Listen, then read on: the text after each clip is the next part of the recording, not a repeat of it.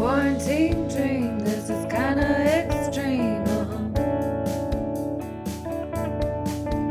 Wanna take one for the team, but I'm not sure what team I'm on.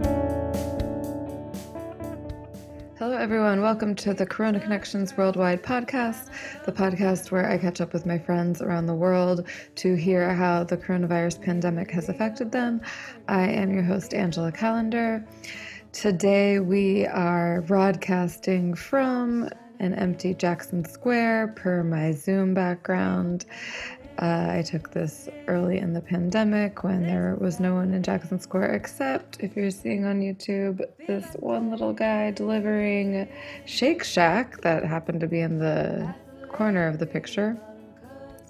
Anyway, today we're going to France to speak with a guy that I met en route to the Taj Mahal around 10 years ago. And he and his girlfriend, who also joins us on the call, are currently at her parents' house in a town called Angers, France, about 3 hours from Paris where they live, but where they have only a small apartment, and so they have relocated during the recent lockdown imposed upon France. Please check out the podcast on the social media platforms, Instagram and YouTube, and our email address are all coronaconnectspod@gmail.com in the case of the email address, and Twitter is ronaconnectspod. And please do rate and review and subscribe or whatever variation of those things exist on the platform that you are listening on. And allons-y. Have you been to New Orleans? Have you ever visited? I don't know if you remember back in India, I told you I was a Wire fan, The Wire. I don't remember that, but I'm glad to hear that. Okay, it's been a while. And I was a Tremé fan. Oh, okay. That's the neighborhood I live in. Okay. Yeah, so yeah. So it's a French neighborhood, so it's like you are in Paris or in France. The Tremé neighborhood itself, there's a lot of French street names. Like, this is actually a really funny story that I love to tell. There's a Marais street. How do you say it? Marais, like swamp, M-A-R-A. Okay. And one of my first people to come visit me is a French friend of mine. We were co-workers together in Virginia. And we were walking my dog along and she saw the street. She's like, oh, Marais, that means swamp. Except I heard that she said it means swan, like the bird swan. I told so many people that Marais meant swan, just like gave them completely false information. Like I used to be an Uber driver, and it's a pretty long street. It goes through a number of different neighborhoods, and just like one of the random bits of trivia that I would tell people, in 100% false. It's great to see you. It's been a while, Angela. I know. Let me give you a proper introduction. My guest today is Casey, who I met 10 years ago, right around 10 years ago in India. I think we met on the bus to Agra, right? I think somehow we determined you were French, and then Laura, who's French Canadian, was very excited to have someone to speak French with.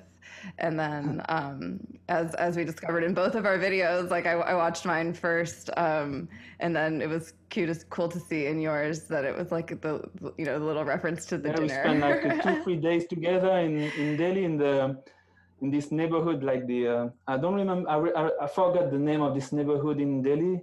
I don't remember the neighborhood, but yeah, I loved watching, your video especially was just so good. I had told you before you even sent yours that I got a kick out of mine because it was just so, in my opinion, like poorly edited. Like I said to you have to start somewhere else, huh?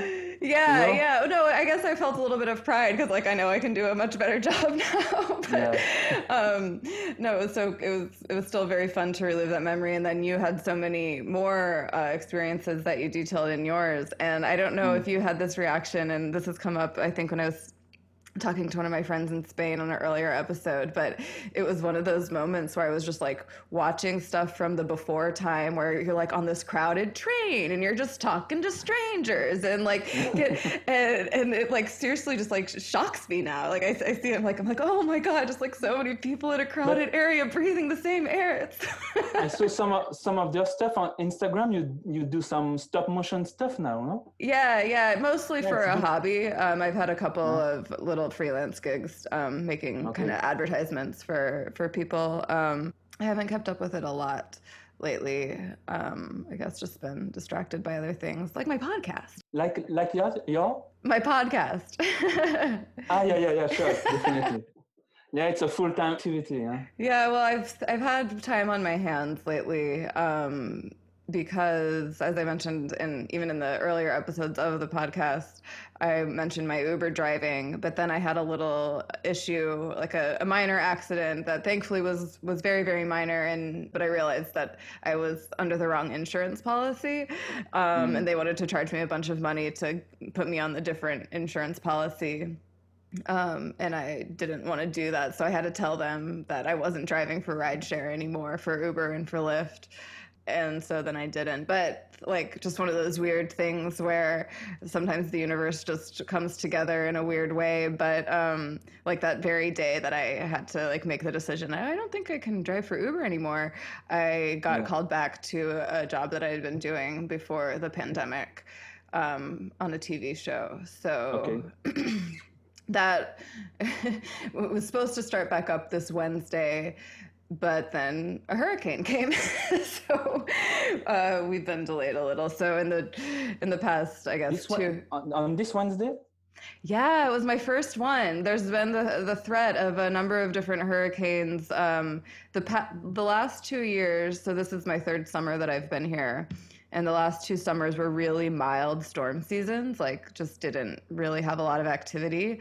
And this year was crazy. We've had 7 named storms come narrowly miss Louisiana. Like a bunch of them were were forecast to hit us, and it just kept dodging us.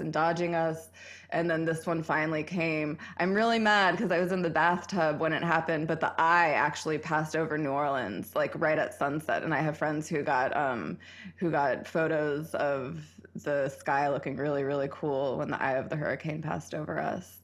But I lost power for about 24 hours. It's now Sunday, so I mentioned that happened Wednesday. People are still without power. There wasn't serious flooding. It passed over us very quickly, so the rain didn't really have time to collect. It was just high winds. Okay. It wasn't that, because there was this hurricane on September, and it was much more. It made lots of disasters than this one on Wednesday.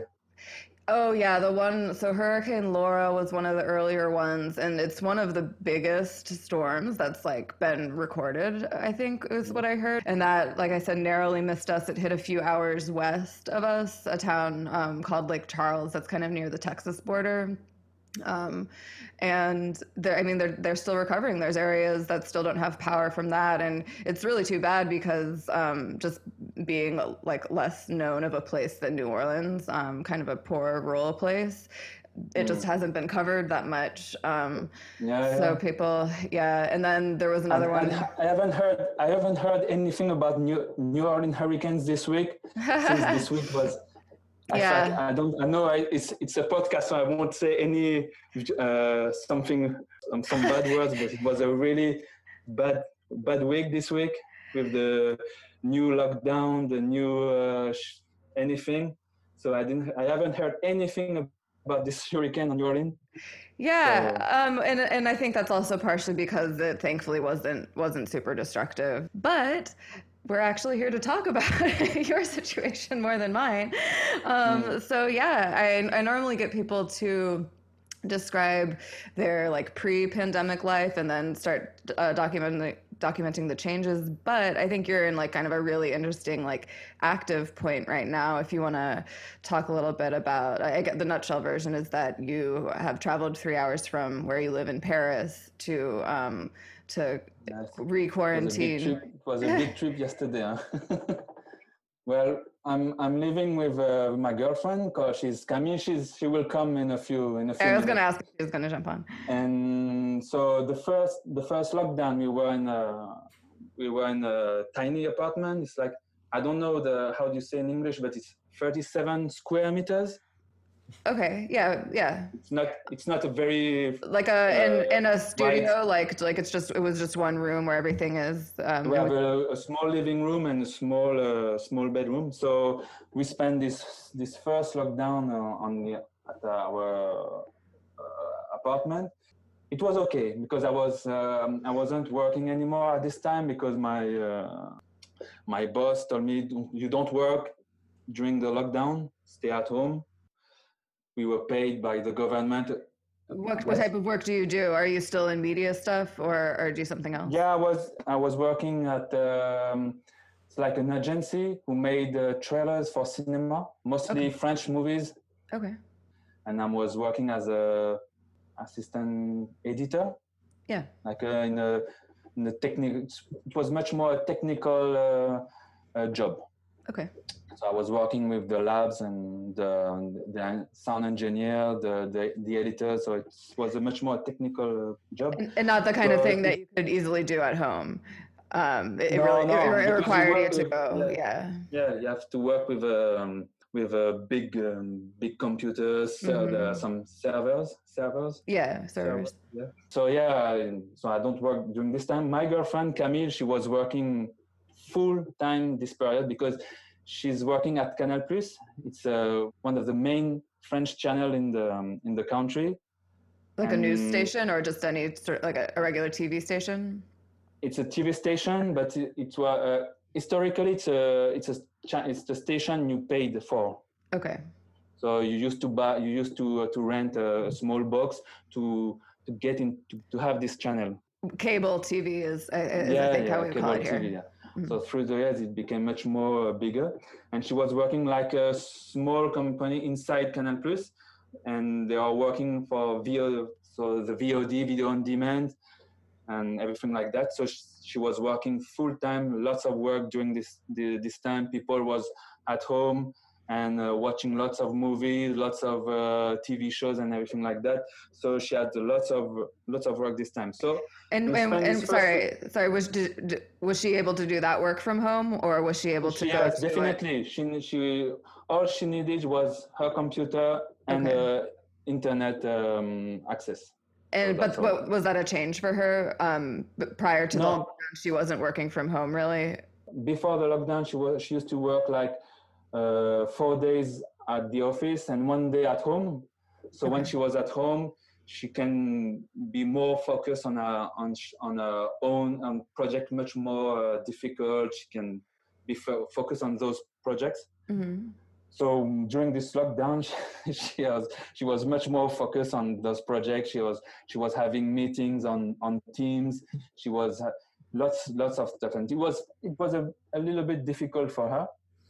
And working on this small apartment, at a certain point, it was a little bit difficult because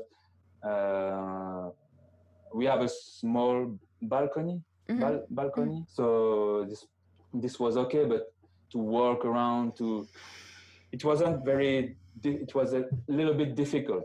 Mm-hmm. So she was working from home, and then you were also there, but you didn't have work too. So I think that's probably like a little bit of a distracting thing too. Not that it's your fault, but just like I know other couples who are in similar situations, or even just people with roommates. And but we passed the test. Hey, bravo!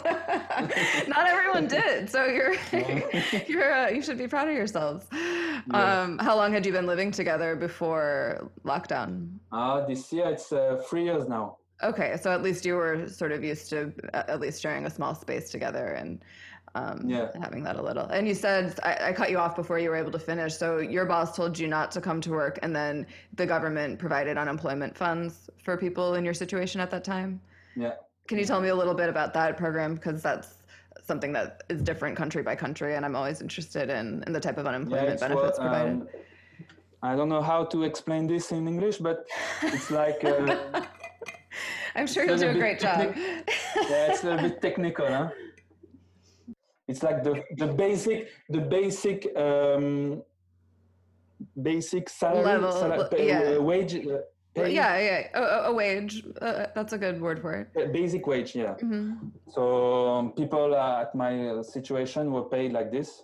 Like a standard amount that was given to everybody? Yeah, standard amount. Definitely. Okay. So you're saying it doesn't matter how much you made necessarily at the job before, everybody was getting the same amount in unemployment. Mm. And was it a livable amount for you? Like, what did you feel that, were you nervous about making too little money, or did you think it was a fair amount, or? Well, we didn't have so many things to buy at this time, so it was okay. Yeah. All you need was food and to buy to pay your rent, mm-hmm. to buy food, rent. That's all. Huh? So wine, maybe. What else are you going to do? Lots of beers, lots of wine at this time. You know, we are French, huh? Uh-huh. Yeah. At this time and all times. All the time. So how long was it before you went back to work? So... And sorry, maybe better question. So this happened, I'm guessing, mid-March, I think, is when most of the lockdowns started happening around. Well, the lockdown started at the... end of March. At the end of March. Okay. And I came back to work around the beginning of May. Okay. That's 1 week after. Okay. And when they brought you back to work, did they have smaller teams of people come in at one time, or was it just you had to wear a mask and try to stay distant? Did they offer any kind of testing? Yeah, they had to. They applied some processes for everybody. So they were they did a good job. My boss did some good job at this point. So they gave us some masks. They gave us some sanitizer. We have to do some cleaning before, after, during our work. So we cannot eat with my colleagues. So when I eat, I go outside to have some little bit of air. So. Mm-hmm. So they applied some. They have to apply some processes. And how do you get to work? Do you drive or walk or bike or metro? Normally, I go by the tramway. Like a streetcar, sort of. Streetcar. Okay. Streetcar, and I could, and then I come back to the streetcar. But when I come back to my work, I took my bike. Okay. Did they open the streetcars or? Yes, they opened the streetcar. And they put some signals inside mm-hmm. the streetcar. Say don't go there, don't go there. You can be there. You know? Yeah, that's the same as they have it here. And then from May to now. Well, I quit my job because I wanted to. So I wanted to do something else during this time. Yes, from tomorrow I will start a training. To be in motion design. Okay, cool. So, we were thinking with Camille about this new lockdown, her work, me working for my training inside our little apartment. What can we do during this time? So it will be a little bit difficult. So she said we should move to her parents in Angers. So Angers, it's like 3 hours from Paris. Is that 100 kilometers? Can you is it like ANGE? How do you ANGERS? Oh, okay. It's it looks like Angers. Yes, Angers. Some angry people there. Well, a lot of people call me Ange, as an abbreviation, A-N-G, and so I make angry Ange jokes sometimes.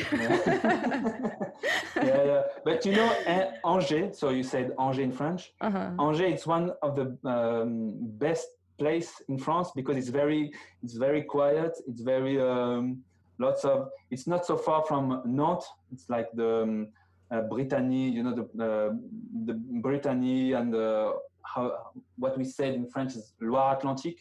So it's not so far from the sea, the west coast of France. Okay. So it's very nice to be there, and it's very green. It's very you can do lots of bicycles, and it's a very good place to be on.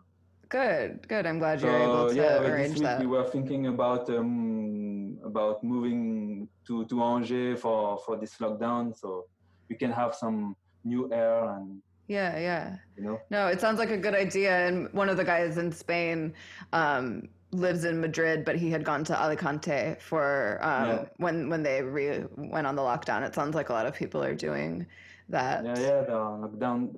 There is another lockdown in Spain too. I think it sounds like all throughout. Yeah, she was preparing for tomorrow. Tomorrow it's a big day. Hi, bienvenue, Camille. Thanks for joining us. Nice to meet you. Casey was just telling me that your parents live in the best part of France. So yeah, a lot of people say that. Yeah, it's very, very nice city. Not too tall, and people are nice. Weather is good. Is that where you grew up? Yes, mostly. Yeah. She was born in Paris, in the suburb of Paris, and then her parents came to Angers. Okay. Yes, I was 8. Gotcha. How long do you plan to be there? Like, do you know how long to expect the lockdown to go, or is it just until you can go back? For now, the lockdown is 1 month. Yeah, until the 1st of December. Yeah. Okay. Wow. So did it just officially start today then, or? No, they start on Friday. On Friday. Okay, gotcha. On Friday, but they were how do you say that? Flexible. I don't know. Yeah. They were because for the weekend, because they were this was the end of school holidays. Mm-hmm. So they let people to come back home and. They know that people have to organize with all the children that they were at the grandparents or something. So the true lockdown will start tomorrow, I think. Okay. Yeah, and also this week she has a little cousin from Avignon. It's in the south of France. She spent she was supposed to spend the week until today. And enjoy Paris. And the Louvre, the Eiffel Tower, and everything like this. Oh, no. Shame. Yeah. But we had to put her on a train yesterday afternoon, and then we took the car. We rent a car from Paris and then go to Angers. Okay, I was going to ask how you went between the two places. Because do you have a car in Paris? I know in the city, but many people don't. It's too expensive to have a car in Paris. Yeah, because you have to park it, and we don't use it in our daily life. It's just to go from a place to another. Mm-hmm. Yeah, they made a lot of improvement on the pavement for people who had bicycles. Oh, cool. So it's great to ride your bike on Paris. They encourage a lot to take your bike, and it's easier to bike in Paris since the last lockdown. The last lockdown, yeah. Oh, you're saying they've improved it even since lockdown to be able to bike around and everything. Yeah, definitely. Okay. And the people who are driving, they don't like bicycles in Paris. Yeah. But I always kind of thought of Paris as a bike city anyway, right? Like it should have been a bike city, like Amsterdam or cities like Copenhagen. That. Copenhagen, yeah. Yeah, no, Paris is the city of drivers. And, traffic jam. Oh gosh, I know. Where I'm from in Virginia, the Washington D.C. area has terrible, terrible traffic, and there can be traffic in New Orleans, but anytime I start feeling like, oh my gosh, I'm like, nope. Remember where you come from. It's really not that bad here. Yeah. Although I was telling Casey we had a hurricane last week, and there's still. A lot of they had a hurricane. Did you heard about the hurricane this week? No, they talk about the the president election. Yes. I voted early. Yeah. And as I explained to Casey, it wasn't very damaging. So I think that's probably another reason. Although it could, with so much power being out, it could potentially affect the election here. And it's been a big point of discussion. Like, we have to prioritize getting the polling centers online. It could, there's a slight relation in that way. So the lockdown itself, is that in Paris, or is it countrywide? Who all is affected by it? Countrywide. And so now, and so how does it work? Like, now you can't leave Angers. How is this being enforced? Well, we're not supposed to leave Angers. We are supposed to be at home and just go out for to buy food, and we can go for a walk for 1 hour, but you have to stay in 1 kilometer area around your home, and you have to write a paper. Yeah, it's like a official paper, you know. Paper. I go outside, so I need to take my phone on the governmental made by the an app made by the government to say, "Yo, I'm going outside for 1 hour to buy some food," and to say why you are going out. Okay, so there's an app. That's the first I heard of that. No, nobody in any of the other countries has mentioned there being an app to help track their movement during the lockdown. I've heard of like if you like needing documents from your work, like if you're going to work, and then you can show the police that you have a document with your schedule. Or in Spain, they were saying, as long as you have a grocery bag with you, the cops will be like, "Oh, I guess they're going to the grocery store." But that's pretty organized on your government's behalf to have the app that people can use for it. Mm. And you have several options on this document. Yeah, for work, for if you have to take care of old person, if you have to take care of your mom who lives alone, or your father or something, and to do your groceries,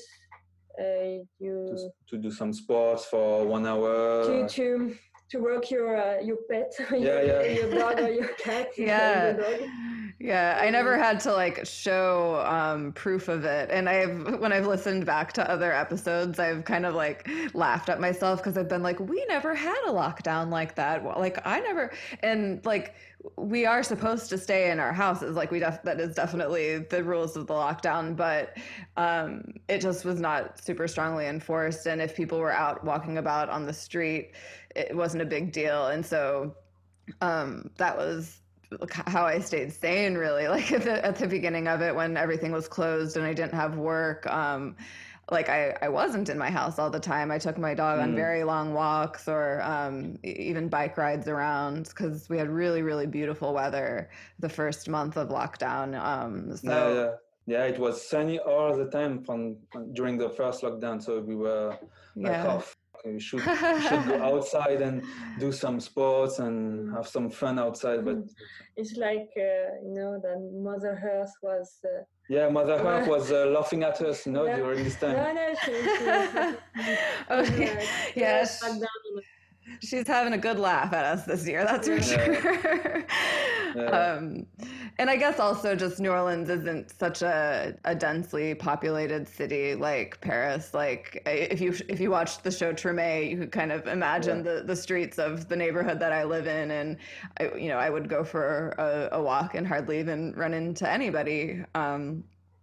So I guess they're just the rules were sort of the same, but the enforcement wasn't there. And no. And I also like I don't think that I was really breaking a rule or breaking a law by being outside. Like it was always allowed for like fitness or recreation, which I think that the dog walks counted as long as you're masking up and staying distant from people. But I suppose a city like Paris just doesn't have that same kind of like open spaces. And so the rules of the lockdown now are basically the same as it was the first time around as well. Like, when did this app get developed? Yeah, it's I think it's more flexible than the first one. For example, the first one, it was very hard to go visit a person who was in the old people.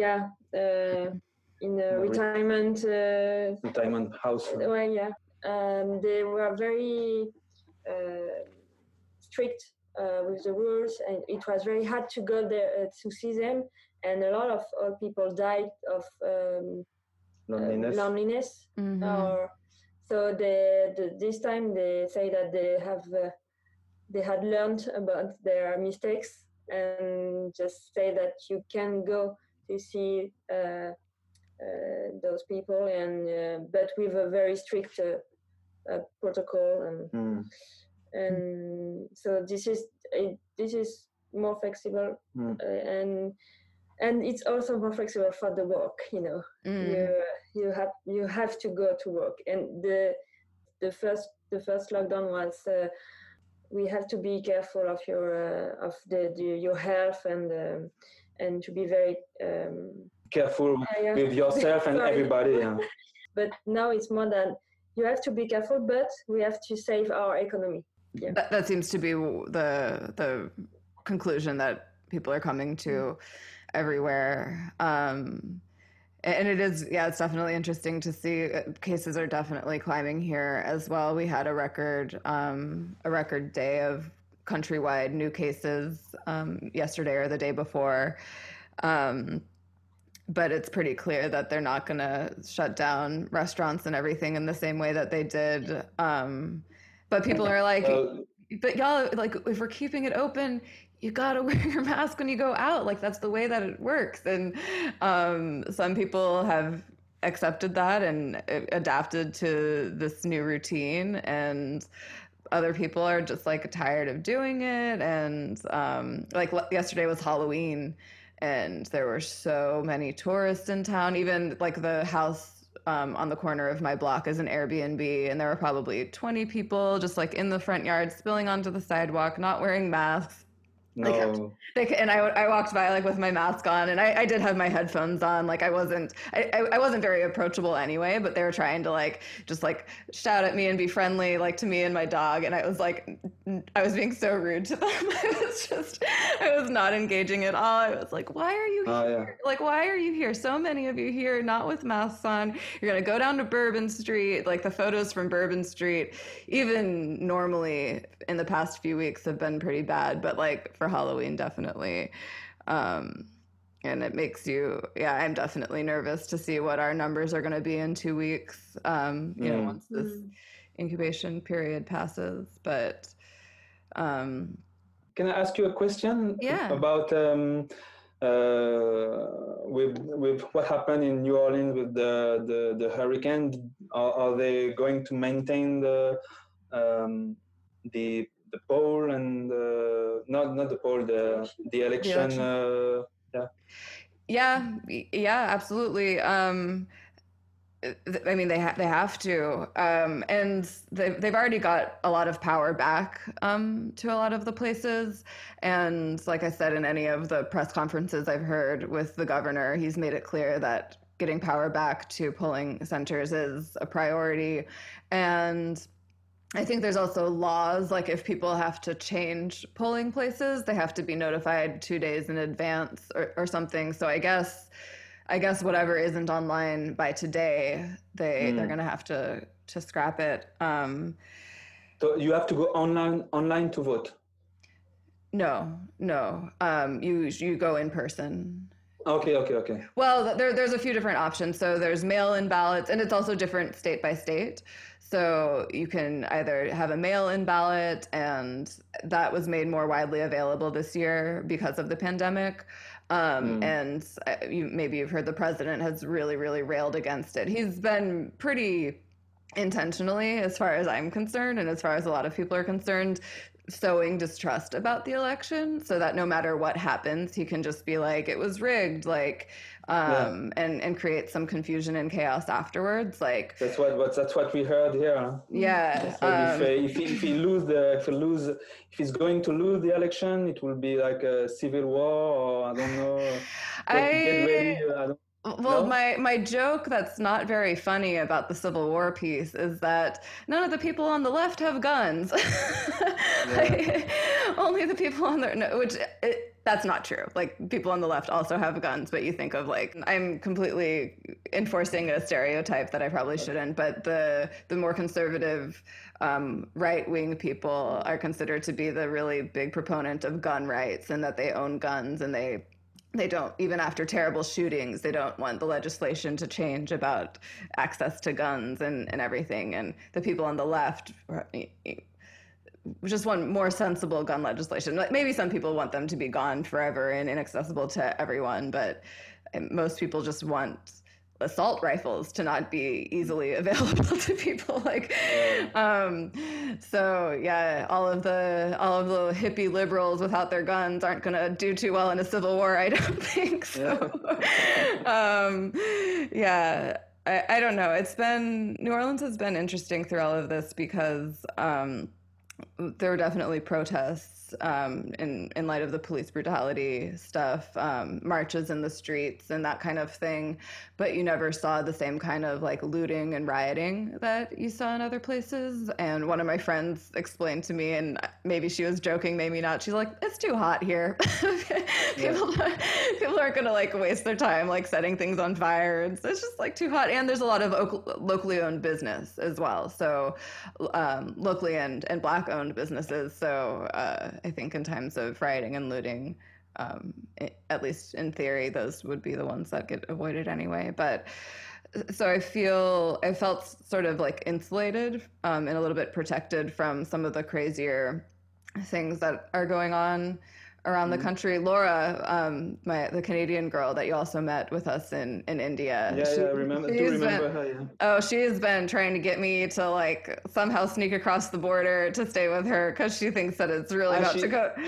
She was encouraging you to go to Canada to. Oh yeah, she's like. Well, to like escape America, to escape America. Okay. So with all your friends, all your global friends, you have so many places to escape America right now. Yeah, but Americans can't go anywhere. The borders are closed. I don't know. I guess I have thoughts of escape. What I was telling people last night, actually, is that sometimes I'm just like, why did I live abroad for, like, most of Obama's first term? Like, why am I, like, in America for, like, the whole Trump presidency? But I missed so many of the Obama years. But so yeah, and also you did some lots of travel between the best years of America. You know, you were traveling all around the world. There was not those pandemic moment and recollection, right? Although, interestingly, I remember even traveling in, I guess, 2009 and 2010, like, after Obama had taken office, and traveling as an American, people would still kind of heckle me sometimes about the Bush presidency. Like, I remember a really drunk British guy in Kathmandu one time being really just, like, nasty to me about being American and President Bush and this and that. I'm like, I never vote. I wasn't even old enough to vote for him ever. Like, I supported the current president. Like, please, like, don't make this a personal attack. And there definitely was, like, a lot of that, like, anti-American Bush year sentiment still around at that time. And interestingly enough, I went to Guadeloupe, the French island, right after the 2016 election. And we were and it wasn't a popular place for Americans to go, but there were randomly very cheap tickets that we found. So we went, and we were kind of like, oh man, like, what an embarrassing time oh God, this Trump thing. And nobody was mean to us. Like, people kind of felt bad. Like, people understood. Yeah, when when they're like, "Oh, you're." Yeah, the day after the election, you were like, "Oh my God, what's going on?" I know. It's such a pity, and I think it was not that I think it was just a few months after the Brexit. Yeah, it was the it was also top year. Yeah. Mm-hmm. Yeah, the Brexit and the Brexit, and we were like depressed, and then Trump election, we were like, what's going on? Mm-hmm. Yeah, and then I guess Macron was elected around the same time, though, right? He was the year after. And actually, it was like oh, thank you. Like at least France is staying sort of sane. Yeah. We are all very afraid of Marie Le Pen. The same scenario. Yeah, the same scenario in France. Yeah. But because we were close to it because there were the extremists. Mm. Yeah, the extreme. And the second round of the election, you had two choices: Macron and the extremists. So we were close to it. Yeah, we were close to your situation at this time. So no, I remember it was yours, and then the Netherlands also had a very extreme right wing candidate, Gert something maybe. And he narrowly lost. So there were around the same time there were like some countries that were like kind of falling to these more extreme conservative, populist. Teasing fascism, perhaps sometimes, and Boris Johnson also. Well, and then he got COVID so early on, and it was. Well, I don't know. I really want to. I haven't set up an interview with anyone in the UK yet, but I would really like to speak with them about their experience with Boris Johnson catching the virus. Because I feel like at least the coverage that I saw of it, it was still very different than when Trump caught it. Like, even as he had the virus, he was like hardly taking it seriously. Whereas at least Boris Johnson was like, I got really sick. Like I was hospitalized. I was put on a respirator. That was almost a turning point in the UK where they're like, okay, this is clearly a real thing. We got to take it seriously. And Trump's just like, hey, I survived it. Like, you can too. It's like, whoa, what is this messaging, man? Like, I'm sorry for that, but it was so American. American style, but very, I don't know, it was cliche, you know. Yeah, well, I like to, there's kind of this idea of like, we're number one. And I always have thought that there's a kind of ironic spin on that. Like, we're number one in Corona deaths. Yeah. Like, but there is something I can understand because we are talking about a virus, which is very difficult to understand right now. We don't know anything about it. So, what every government said, they said, be careful of yourself and everybody around you. But when you see the election at your country, and you see convention with lots of people, it's meeting with lots of people like that. It was only Trump. And Trump, it's very it's frightening because. We are talking a pandemic right now, and they are making great meetings like that. So the virus can be everywhere, and in this meeting. So for what it's worth, there's a lot of Americans who think that's really fucked up too. It's just unbelievable to a lot of people that he's still having these super spreader events. It really boggles the mind. And I was going to ask actually about the app that you have, where people, do they like, I cannot imagine something like that happening here because people would refuse. People would refuse to log their day-to-day activity in an app monitored by the government. And I was wondering. It's the same in France. Few people accept to download it and use it. Actually, I don't have it. I don't have it too. Okay. It's practical because you have your you can download the document, the official paper, but you can also have it on the website, so you don't have to download the app if you want to access it. But I think few people use it to detect because the main purpose of the app is to detect COVID. To track people who had COVID around you in like in and to alarm you, to warn you if you are close to someone who had it.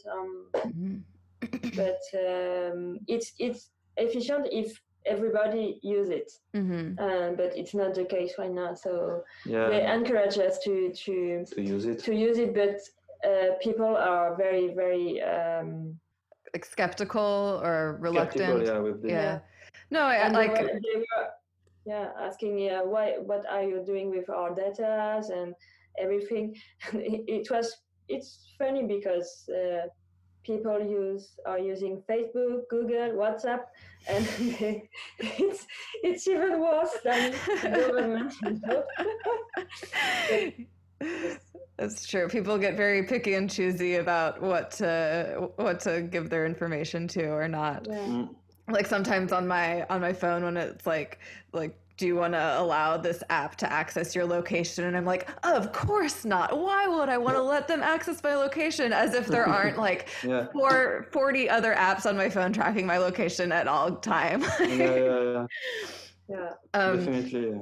So that's, I was thinking that the app was kind of like a required thing. And if you were out on the street, if you were stopped by a policeman or something, then you would show on your app or whatever that you're allowed. So it's not quite so. It's not compulsory.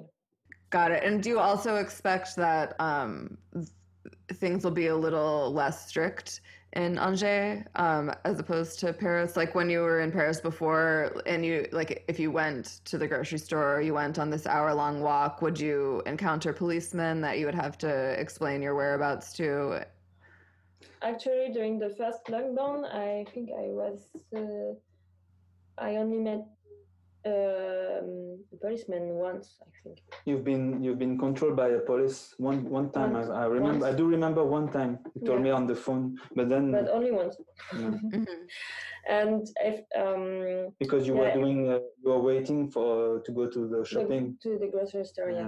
At that time in Angers, it was more flexible because the region was not that. It was a green area because the virus was not that important in Angers, contrary to Paris or other areas in France. But Paris was one of the main problems during this period because it was red alert. Lots of people had got COVID at this time, and Angers was a greener. I told you it was a greener place, and people was not suffering that much. Contrary to Paris. Yeah. But the difference this time is that all the country is in red. Okay. Top for everybody. And those colors are given based on like percentages of tests that come back positive and numbers of deaths. Yeah, it's several. I don't know. Several indicators. But I think there is 5 levels. There is 5 levels, and a lot of areas are in the maximum right now. And with each of those 5 levels, that determines what type of things can be open and what type of things you're able to do. Until last week, it was but since Friday, it's the same rule from everybody, and that's why government is very. I don't know, frightened right now is because the COVID is everywhere, so you can't send sick people to another area to cure them. Right now, the COVID is everywhere, and every hospital are full. Are full. So they're really.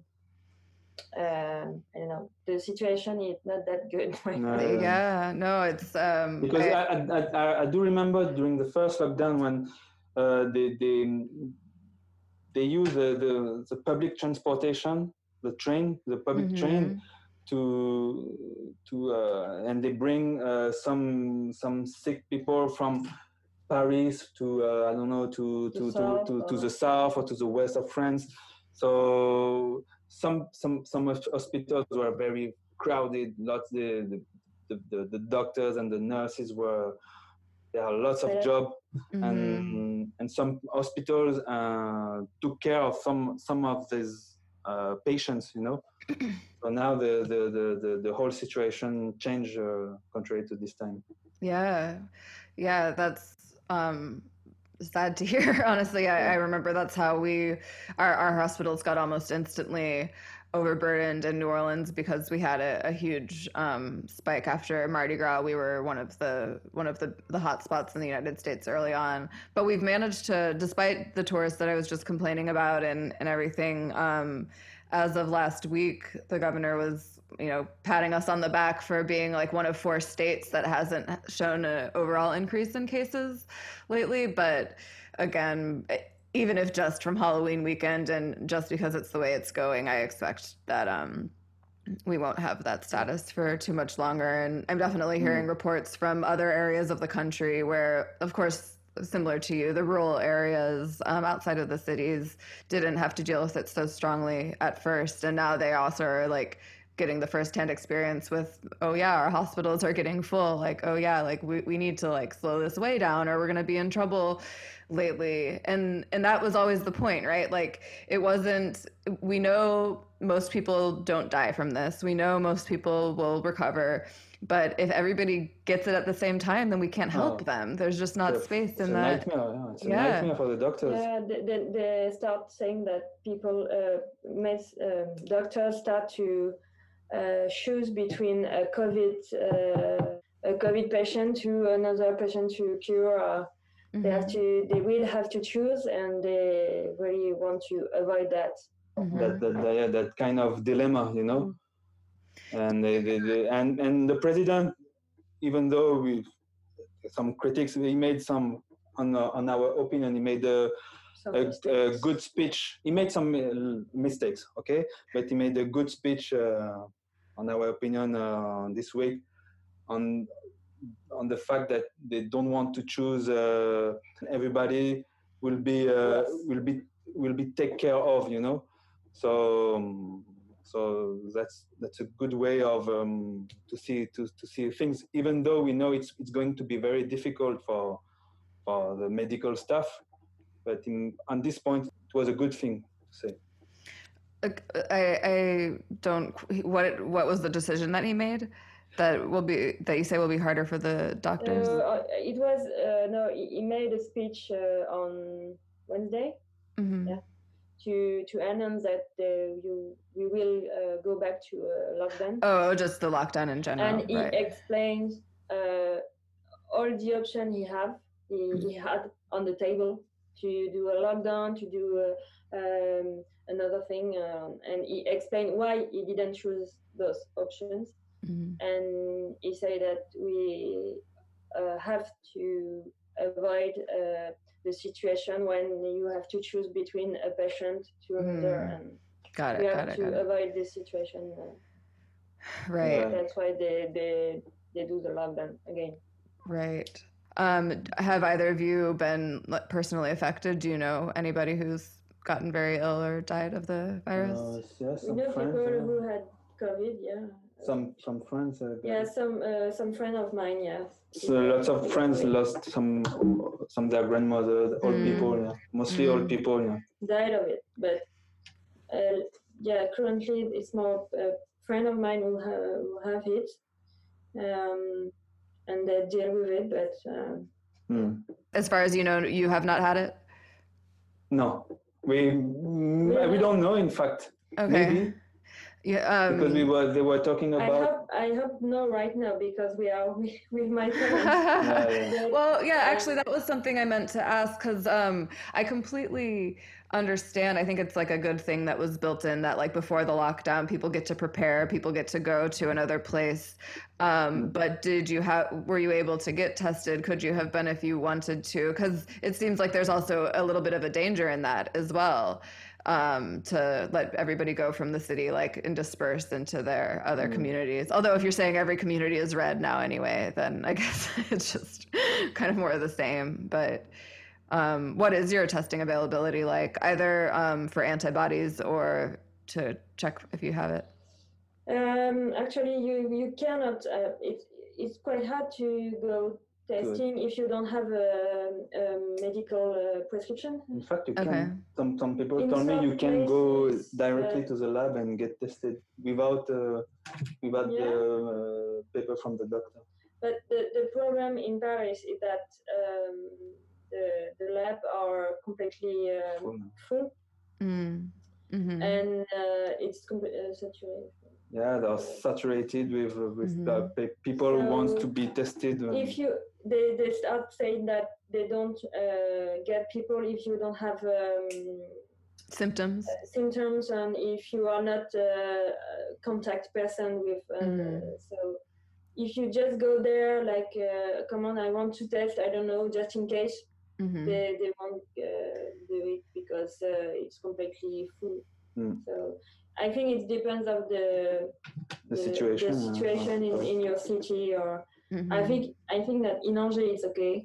Yeah, maybe we can get tested in Angers. Huh? But it's too late. We arrived yesterday and we dinner with them, spoke with them. So I think it's too late. But, how has your parents' experience been, like in the first lockdown or anything? Did they find it lonely, or were they able to maintain a sort of normal life? No, they actually, I think they enjoyed it because they. My mother, for example, discovered the home office, and she enjoyed it a lot. And my father was quite, I don't know. He didn't work during this time. He enjoyed it, but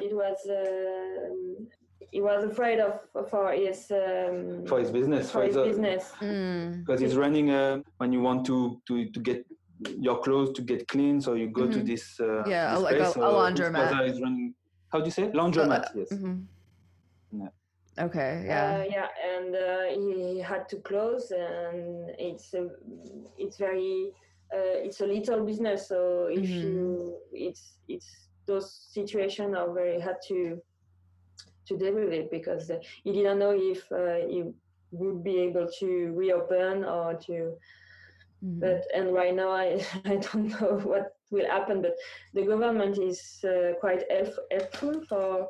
To small entrepreneurs, small companies, but he will check that, I think, Monday. To know what he will do. So he hasn't been able to open the laundromat the entire time? He can, because I don't know why. It's on the list that of companies that can be open right now. Mm-hmm. It's they consider it as a necessary... business during the lockdown, so he's working with schools. Schools needs his services. So, but actually, he will try to stay open for a week and see if it's worth it. You know, because if he has only 2 clients a day, it's not worth it. Well, it seems like people are going to need to clean their clothes, you know, like people go to the laundromat, presumably because they don't have their own laundry facilities at their house. Laundry. Oh, it's like more like dry cleaning. Yeah, dry cleaning. Yeah. Oh, okay. It's not an era with a washing machine. It's not that.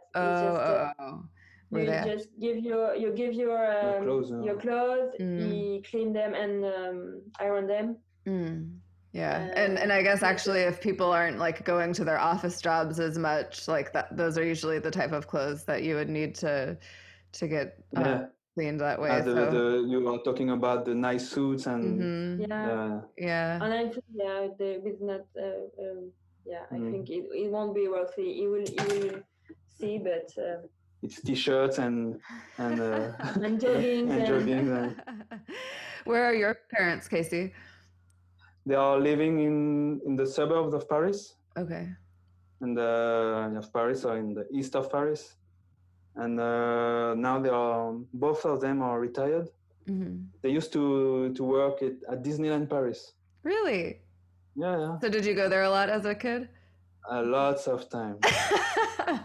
The one time I was supposed to go, Laura went, actually. When we were in school in the Netherlands, and our band was supposed to go and perform at Disneyland Paris, and the band at school.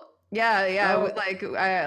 Laura and I both played flute, and the rest of the school band was supposed to go and perform there. It was just a program that they did, but I was also in the drama class, and we had our performance that same weekend, and it was like our final exam basically was to do the play that we'd been preparing for, and I had not even an important character at all. Play could have definitely gone on without me, but that was the way the priorities shook out. So I was always kind of bummed I didn't get to go on the Disneyland Paris trip.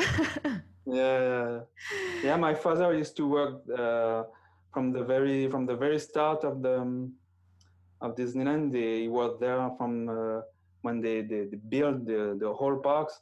Uh-huh. So the American came. It was not Disneyland. It was like other companies from America who came. They established their offices not so far from the place I used to live. Okay. And my father was looking for another job, because at this time he was working at the hostel, and he wanted to change, and he found a job. And then he made mostly all of his career there, and was working at some technical stuff. And my mom came 10, 12 years after, and she was working at the hostel, and she retired at the end of June. So the lockdown was a pre-retirement for her. That was my mom too, actually. My mom was a teacher. Yeah. And she was planning to retire this summer because my dad retired from his government contracting job in 2020. Your parents are teachers, no? My dad had been in the army, and then he retired from the army in 2005 and did government contracting. So just worked on defense contracts in DC until 2015. So he did that for another 10 years. And then my mom, she had been teaching, I guess, also from about 2005 or so. And it was just, I think she might have been a little jealous of my dad, and just it'd be fun if we could. I shouldn't gossip too much, because she's the only one who listens to my podcast, but she was ready for it to be over this summer. And then not the it was, you felt kind of bad, the kids that were graduating, you felt bad for them, and the people who were retiring, she didn't get to have her last classes with her students, and she was ready for it to be over, but wanted to finish strong and wanted to have that experience. But one thing she's really happy about is that she hasn't had to go back this year with the virtual school and everything, because I don't know. She should be happy with that, because virtual school. Tomorrow I will start some virtual school. So I was happy. I was so happy to with this training I'm going to do from tomorrow. Uh-huh. And I have a good friend of mine did the same training I'm going to do tomorrow, but he did all his training from his place, so in home office, and me, I was supposed to do it at the school. So I was happy doing this training and meeting the teachers, meeting new people, and it will be very very fun to do. And doing this at home, but it's a good home, good place. I put all my computer stuff, and it's okay, but. Going to meeting people, and it's worthless. Definitely. But if you stay on this subject, I think one of the reasons we are facing this new lockdown, it's mostly part of one of the reasons, because on September the students went back to the university, they went back to schools. We thought this is one of the reasons that the virus spread much more quickly. Mm-hmm. And so the government encouraged the universities and the schools to do virtual mm-hmm. classes. So mm-hmm. yeah, it's, I definitely heard that they said 12 to 30-year-olds who are asymptomatic are just the ones like really, really pushing the spread here as well. Yeah. I usually wind up asking people what they've heard about America or what the general impression seems to be, but we already discussed that as well. Do you have an election next year then? Do you do it on 4-year cycles? Yeah. Yes, there was, I don't remember which one. There is an election this year. It's cantonal. No. Maybe just like this, like the governors and the. Yeah. It's more like your Congress, you know. Okay. Yeah. Okay. Well, I was asking because do you expect the handling of the pandemic to affect Macron's potential for re-election or? And Macron's plans too. You know, they stop all the. The election? No, the reform. Reforms or something? Yeah. He had a lot of reforms, such as retirement reform. And it stopped because of the pandemic and all of projects as well. And I think they are wondering if they maintain the election this year, and I think that they will postpone them. Maybe on I think it's supposed to be in May, and it will be in the summer. Yeah. Mm. But I don't know if they will. I think it will be a postpone on July. But would that be kind of a scandalous thing, or an unusual thing if the elections were to be delayed, or like would people be upset if that decision were made? I don't know. Actually, they were upset when they tried to maintain them during the. It was just I think before. Yeah, I think it was 2 weeks before the first lockdown. Mm-hmm. There were the. For when you elect the mayor of your city? Mm-hmm. They maintained those elections. It was 2 weeks before the lockdown, so we were completely aware of the COVID pandemic. And a lot of people were mad at it because they didn't understand why they just maintained them. Whereas they say that stay at home. Don't go for try to stay at home and be careful, and they just say but you have to go to vote, you know. So people no sense. Yeah. And I think I didn't go and you didn't go. It's definitely going to be interesting to see how things play out, but you have all eyes on you on Tuesday, huh? I know. Like, I think I mentioned. It's like all eyes on you. I was thinking about Tupac. All eyes on you. Yeah. Well. All eyes on you. Yeah. You like your old school hip hop. I always like that about you. Yeah, I voted a couple weeks ago. I voted early, which I've never done. But it just. Well, actually, I think I already knew that I was going to be scheduled on the TV show, and I'll have to work on Tuesday, so I wanted to get it out of the way. I also we were able to vote at the big basketball arena. Like when I vote normally, I just vote at a school nearby, but for the early voting centers, I was like, I've never actually been to the Smoothie King Center. I want to. Yeah, it's the basketball arena where the Pelicans play. Yeah, are you a Pelicans fan? No.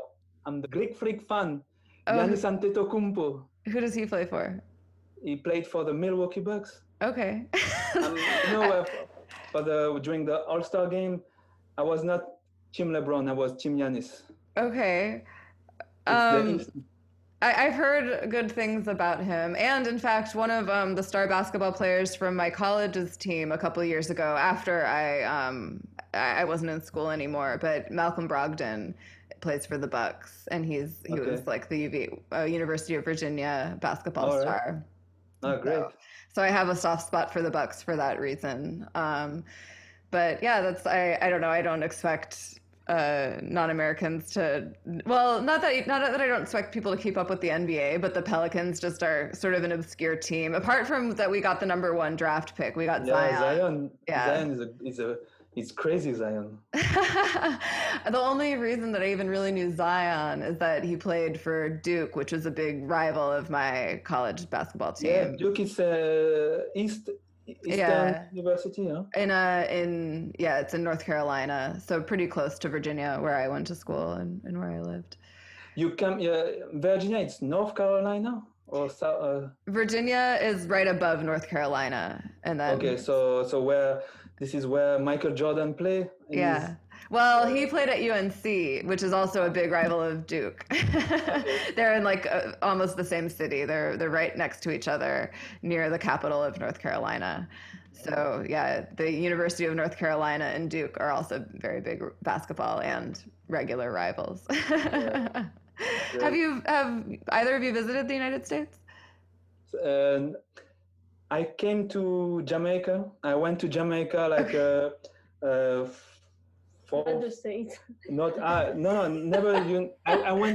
when I went to Jamaica. I made a stop at Miami. I've never been to the States. We had planned to go to New York, to Canada, to Toronto to see a friend of mine, and we were planning to go to New York as well. And that was a plan that wasn't able to happen because of the pandemic? Yeah. Actually, we were locked on. Well, if we survive next week, you got to make it out here. I think, obviously, French people love to come to New Orleans for all of the French culture and history that exists here. The Tremé TV show, it was very beautiful TV show, and I love everything about what this TV show represent. And New Orleans was, and I love the way because it's a TV show it's much more about how New Orleans was reconstruct itself from the hurricane disaster. Yeah. I had never heard of the show, although I knew The Wire, but I had never heard of the show for some reason. And then coincidentally, I ended up moving to the neighborhood, and my dad brought, I had left a ton of stuff at my parents' house in Virginia, and being that he had just retired, I said he retired in 2015, it was definitely 2017. Anyway, he came down in a van with all my things, and we went out hard the first night that he was in town. And actually, we saw Kermit Ruffins play, who was a big character in that show. And the next night, we were tired. We didn't want to do anything. I was just like, I've heard of this show. Let's watch it. And so he and I watched a lot of the show in the next couple days that he was there. And of course, my dad was delighted that there's Kermit Ruffins, the guy that we just watched play at Blue Nile night before. Like, here he is in the show. And it became a really great kind of welcome to New Orleans experience for me. I learned a lot about my new home from that show. So you're very lucky, and it looks like it's very beautiful. Well, thanks so much. No, it's okay. It's very nice. It's very nice to speak in English also. Exactly. I feel very nostalgic, because when you send me your video of you and Wayne and Laura during this Indian trip, because this trip to India was very important for me at this time, and I met lots of people who became friends, even though we just met 2-3 days, and for me they are friends forever now. No, for real. Right? And when you send back this video, I do remember the cheap whiskey we used to drink this time, and Indian dishes week. It was a very, very good moment, and this trip was very important for me, and like I said, I loved so much the way that you documented your own experience. But there is another story, Angela. I need to tell you this story before.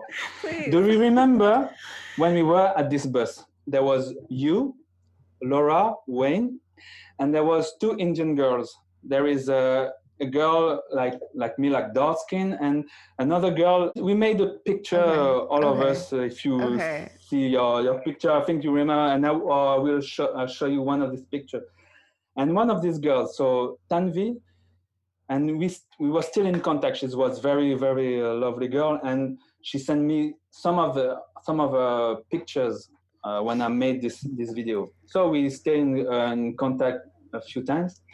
And maybe, I don't know, like 5-6 years later, I was working for a consulting agency and a marketing department and doing some graphic stuff. And so she sent me a message. She said, "Hey, Casey, how are you? No. I'm making a proper movie, like movie you are going to see on the cinema. And I wanted to send it to the Cannes Film Festival. Okay, so in fact, can you download this movie and send it to this proper office who collect those movies and send them to the festival organization?" Okay, I say okay. I will try to download it, and I burn her movie on the CD, put the proper form on it, and then I put it at the office, the proper man. And then I said to Tanvi, he said, "Oh, it's okay, it's done." I said, "Okay, great, thank you very much." And then she was not selected, but she was supposed to find some financial fundraising. And she said, "Well, I'm going to the Cannes Film Festival. Would you want to come join me at the Cannes Film Festival?" So I took 1 week and I went to the Cannes Film Festival. We went to the red carpet. It was great. Oh my God. Her film was not selected, but an experience. Wow. And I didn't see her. I see her one time. It was with you, with Wayne and Laura. And that's really funny. Yeah, it's crazy. That's one of the magic of traveling. You met so many people, and maybe some years later, and you heard about them. And now you get to be on my illustrious podcast. Like, it's just yeah, it's great. I like this kind of things, but it puts some magic on your life, that's true. It puts some magic on your life. Of someone, and then come back and it makes things very interesting, and I really enjoyed that aspect of making the podcast, having the reason to reach out to people and reconnect and be reminded there's so many really wonderful people and wonderful stories. And now I've even met Camille. So whenever the borders reopen. Yeah, anytime, you're welcome. And on our next trip to the US, we will try to see you. Please do, yeah, absolutely. Well, y'all enjoy the rest of your evening. Enjoy the new living arrangement with the parents, with the extra space in the best part of France. So I hope it will it'll go really well for y'all. Yeah, take care of yourself. It was very nice to talk to you again. Yes, you too. Bye-bye. All right, well, there you have it. I know we got a little distracted from France a few times to discuss American politics, but the election is tomorrow, and gosh, help us all.